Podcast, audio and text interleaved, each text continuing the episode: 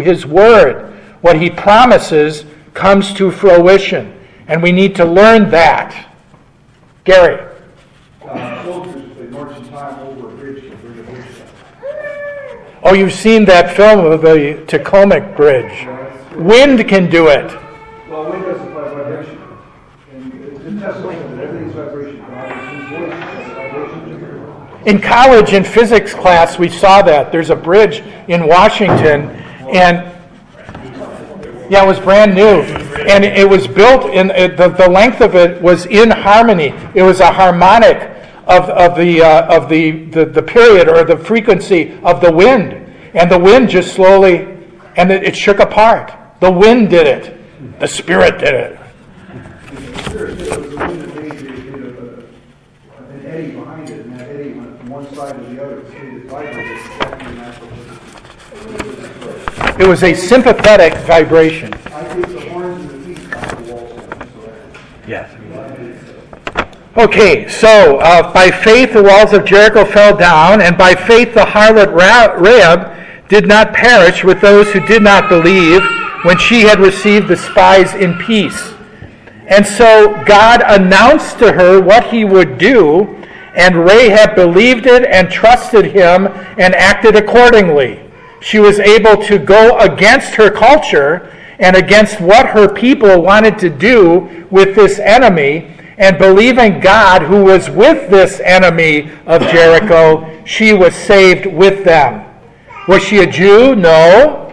Was she a believer? Yes. Yes. Just real quick, I back, I don't know, I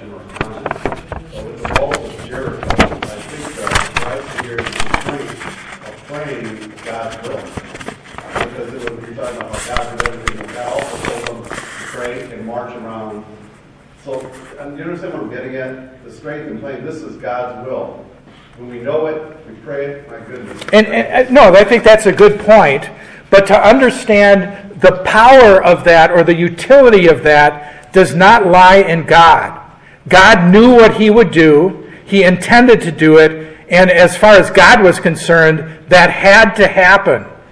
But we pray when we participate in what he has planned in order that we assure ourselves and pray God's word back to him. He doesn't need it, but we and our faith do. Otherwise, if we don't pray, we may forget why we're doing it. And then we lose the, the reward of that promise and the reward of trusting in God. So prayer is not what God needs, it's what we need. And that's why He has commended us to pray. And, and uh, the thing I'm trying to describe for you is if our faith is not active, and this is why Scripture says, pray without ceasing, because when we cease to pray, we get distracted. And our flesh starts to go into operation. And that's when we stray. See, the prayer is not what God needs, it's what we need because it's an operation of our faith, and it's our faith that is our connection with God. And I think it's, it's the same with this. If they weren't praying and reminding themselves of God, God's presence, their flesh would have come up and say, This is stupid. this can't happen. Right? It's kind of like praying for the Lions in the Super Bowl, I don't know if that's. no, it's a sign of great faith. There's no, there's no doubt. That's why I love Lions fans. They, they, they're truly persistent in their faith, and God bless them.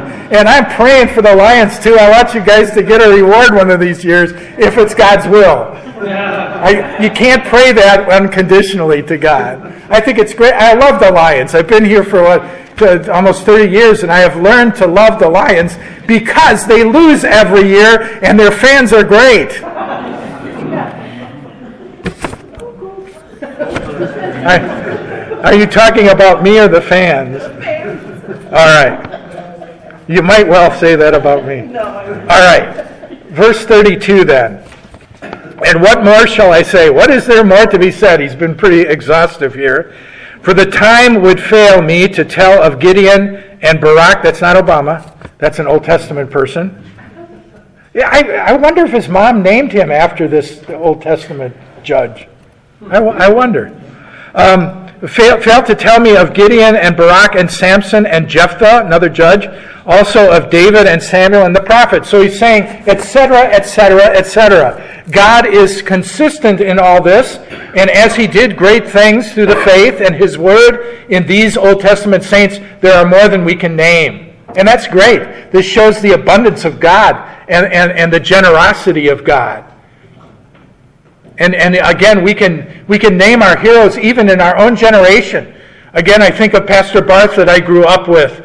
And, and uh, uh, um, I, I, think of uh, Norman Nagel and the, the people that God brought into my life, my parents, the people that God brought into my life as great examples of faith. And I thank God for them for the sake of what God gave to them, the faith in Jesus that shone forth in their lives. And no, none of them were perfect. But God was perfect in them through Jesus Christ and His grace. So, for the time would fail me, he says, verse 33, who through faith subdued kingdoms, worked righteousness, obtained promises, stopped the mouths of lions. That's not the football team. Quenched the violence of fire, escaped the edge of the sword, out of weakness were made strong, became valiant in battle turned to flight the, the armies of the aliens. Women received their dead raised to life again. Others were tortured, not accepting deliverance, that they might obtain a better resurrection. Now, what, what is the image that is portrayed about this Old Testament kingdom of God? What does it look like?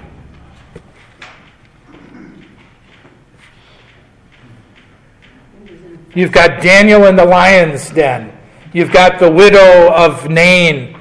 Uh, uh, no, the widow of Zarephath. The, the, yeah, the widow of Zarephath and her son. Remember, Elijah was staying at her house and her son dies, and she says, Is this why you've come, O, o, o uh, prophet, to remind me of my, my sin and take my son away from me? What does it look like? It, yeah, it looks like weakness it looks like defeat. It looks like sure, um, a sure loss. Death, destruction, bad things. But then what does Scripture account to us? God coming into the midst of human failure and working his miracle to bring life and victory. So, again, remember this polemic of the book of Hebrews is for people that are looking back and pining for the fjords of Judaism. Look at the grand, maybe the temple isn't destroyed yet. Look at the grand temple worship and sacrifice and high priesthood that's going on there, and we Christians don't even have buildings to worship in. Did you know that? That Christianity never had a church building until, um, until the fourth century? Until after Christianity was made illicit religion. So they went from a grand temple of, of Herod's restoration to the house worship, very humble. And they said, oh, we had it better back then. But what's he saying about God in the Old Testament? Did the church look grand? No, it was loaded with human weakness and defeat.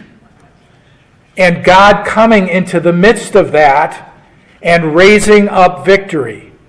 What does the central fact of our salvation look like? Where is the central fact of our salvation and the revelation of God? If you want to know what God is like, where do you have to look? And I'm talking about one point in history at the cross. What does it look like? To reason, it looks like utter defeat and worthlessness. How can a man dying do anything when the death of a man takes away all of his power and his ability and his strength? If I promise to do something for you tomorrow and I die, guess what? I'm going to renege on my promise to you. I'm not going to do it because death robs me of that. But in the death of Jesus, everything God promised is brought to fruition. And so, where do we look to see what God is like? We see the defeat of Jesus on the cross, and there we see the whole ball of wax. Is God uh, the kind of God who turns his back and ignores sin. No, the cross teaches us that he punishes sin. In fact, every one of the sin. And if you think you're going to get away with any of your sin, you're wrong.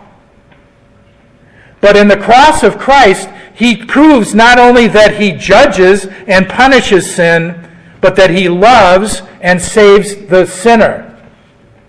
The thief on the cross to his right says to the other thief, Don't you fear God, even though we are getting what we deserve by dying of this cursed death on the cross?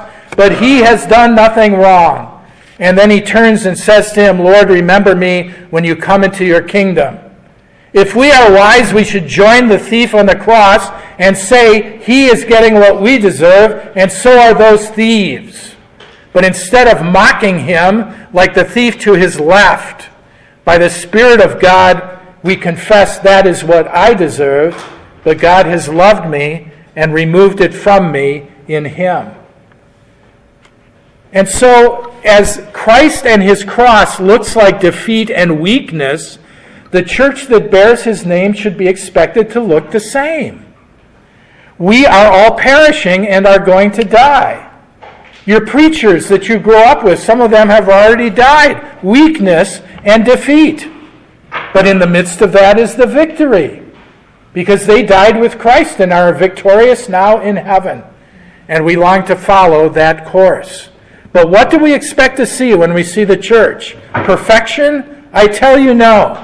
But a bunch of sinners gathered around a weak guy that died for their sins. But through his weakness, more is accomplished than all the strength of men. And through that wisdom that seems foolishness to wisdom, accomplishes more than all of the wisdom of foolish man. For it is the wisdom of God, and it saves all those that embrace it by the power of the Spirit. So don't go pining for the fjords. Don't look back, as Lot's wife did, to the former life or anything in this world that you're leaving behind, but look forward to the Pella, the village that God has uh, appointed for you, as Lot and his children did. We look forward to heaven, and we don't look back. And when we look into the weakness of the church, we see the strength of God and his love for us in Jesus. Don't lose faith, because if you lose faith, what do you lose? Jesus. Faith clings to Jesus, and if you lose faith, you lose Jesus. And is faith enough for you? It is for the believer. But the one who says faith is not enough is saying Jesus is not enough and places himself in the position of being an unbeliever. And what does that mean? When your flesh is unsatisfied, tell it to shut up and go to hell and to die with Christ. If God in Christ cannot satisfy you, you will never, ever be satisfied. But in Him, you will always be satisfied. And that's the value of your faith. It clings to that which will always give you satisfaction. And may the peace that that gives, that surpasses all understanding, keep our hearts and our minds in true faith in Him. And we pray. Lord God, Heavenly Father, help us to value the faith that you have given us in the Word which is your Son, Jesus Christ. Help us always, when we consider that faith and its fruits, to understand that its roots and what it clings to from beginning and end is your Son, Jesus Christ that we might give him glory for every good thing that we have in our lives, and we might be truly thankful to what he has done for us. In Jesus' blessed name we pray. Amen. And God's peace be with you. Уважаемые